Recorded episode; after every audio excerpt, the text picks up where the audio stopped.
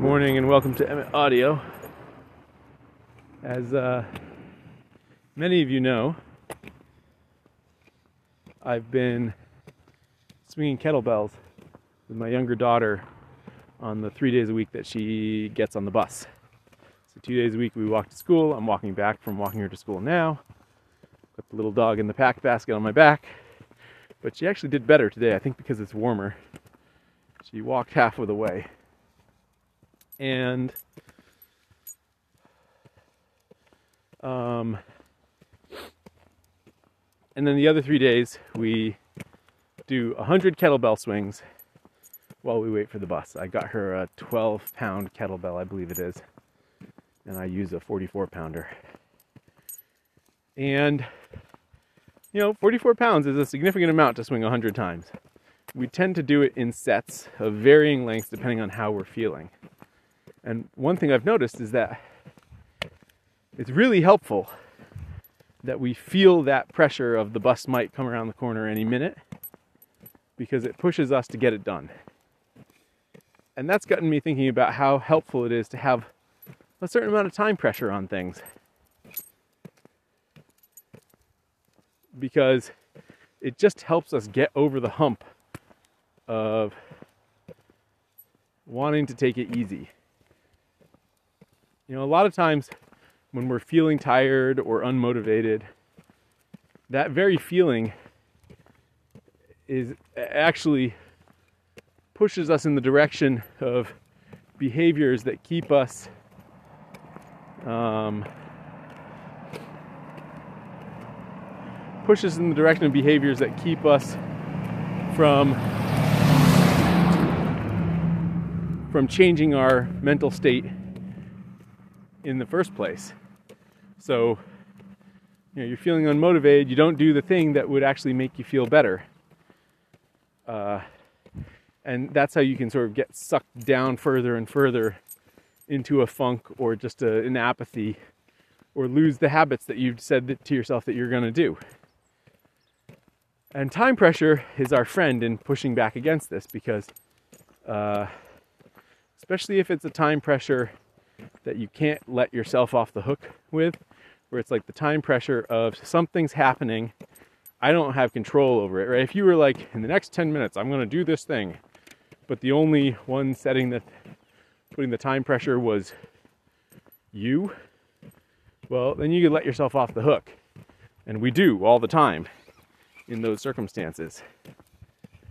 The beautiful thing about doing it before the bus comes is that the bus is coming one way or another. And Pete might be early, he might be late, but he's going to do what he's going to do. And so that gives us like a real time crunch that has nothing to do with us, has to do with external circumstances. Um, and I think these external time pressures are really helpful because they exert more real pressure than time pressure that we simply try to place upon ourselves. Now, don't get me wrong, I think placing some sort of external time pressure on yourself is helpful.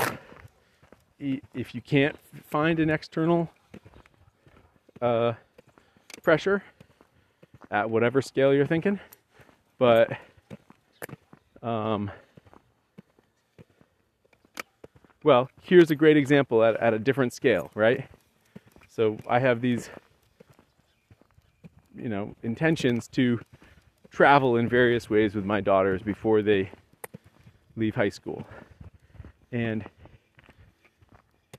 let's say that they, so the leaving high school creates a real external time pressure with a very, you know, far off wind, uh, far off horizon. But nonetheless, it's like, okay, you have four or five more years then they're going to be doing their own things, and you traveling all together is not going to be nearly as feasible. It's not that it's never going to happen, but it's not going to be nearly as feasible. And so there is a real external time pressure to do these things.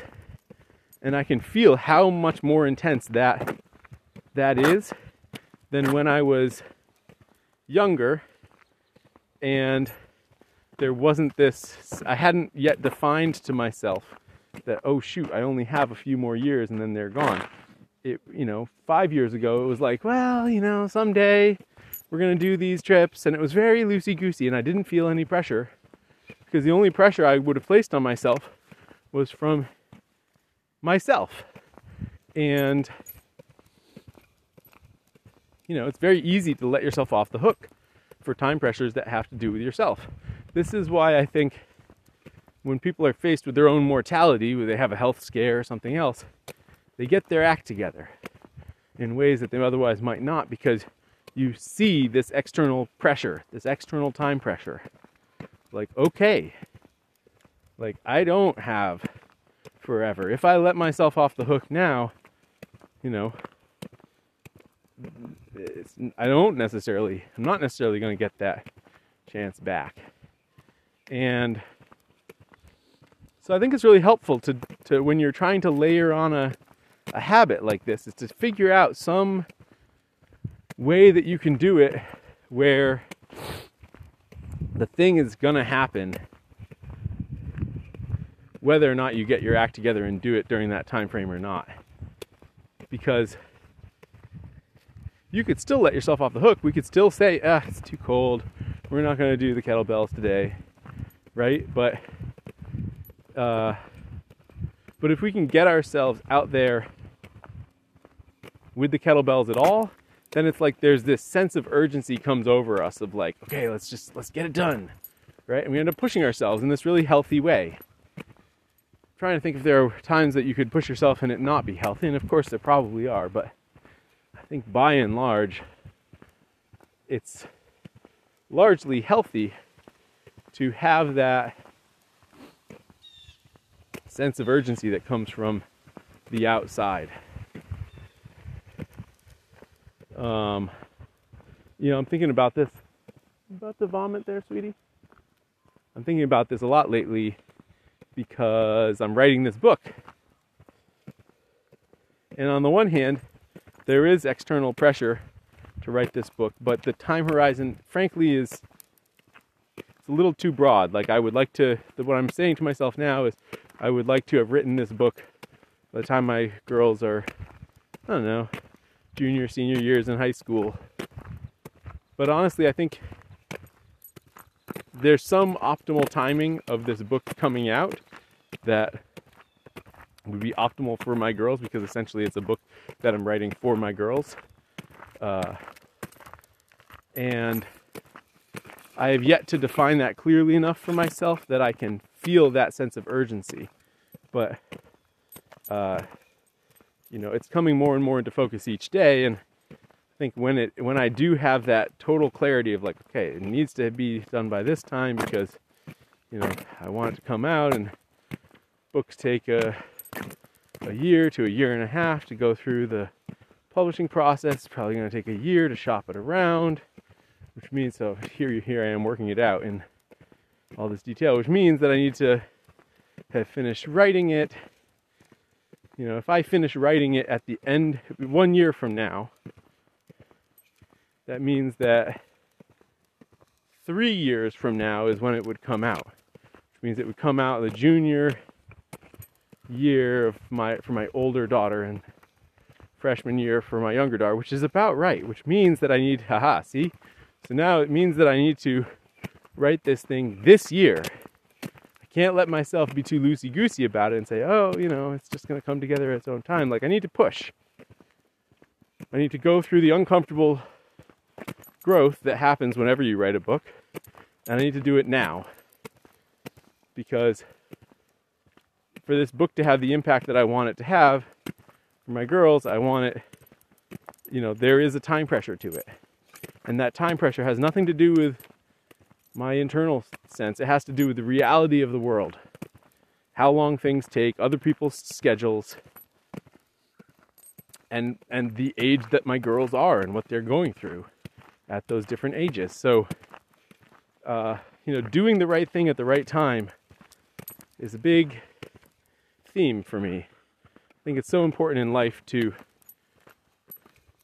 figure out you're like what is the thing that is the right thing for me to do, whether it's, you know, well, it depends on your goals, right? If your goal is to have a family, to have kids,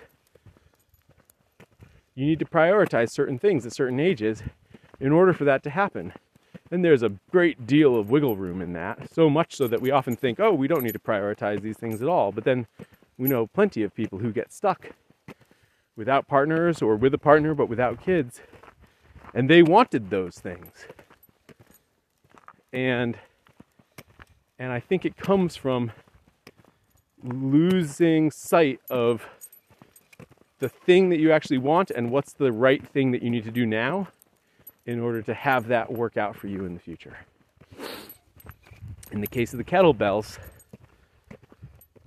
doing the right thing at the right time means if we do these kettlebell swings three times a week while we wait for the bus, then in three years' time, well, no, in one year's time, when my younger daughter is no longer, well, basically, haha.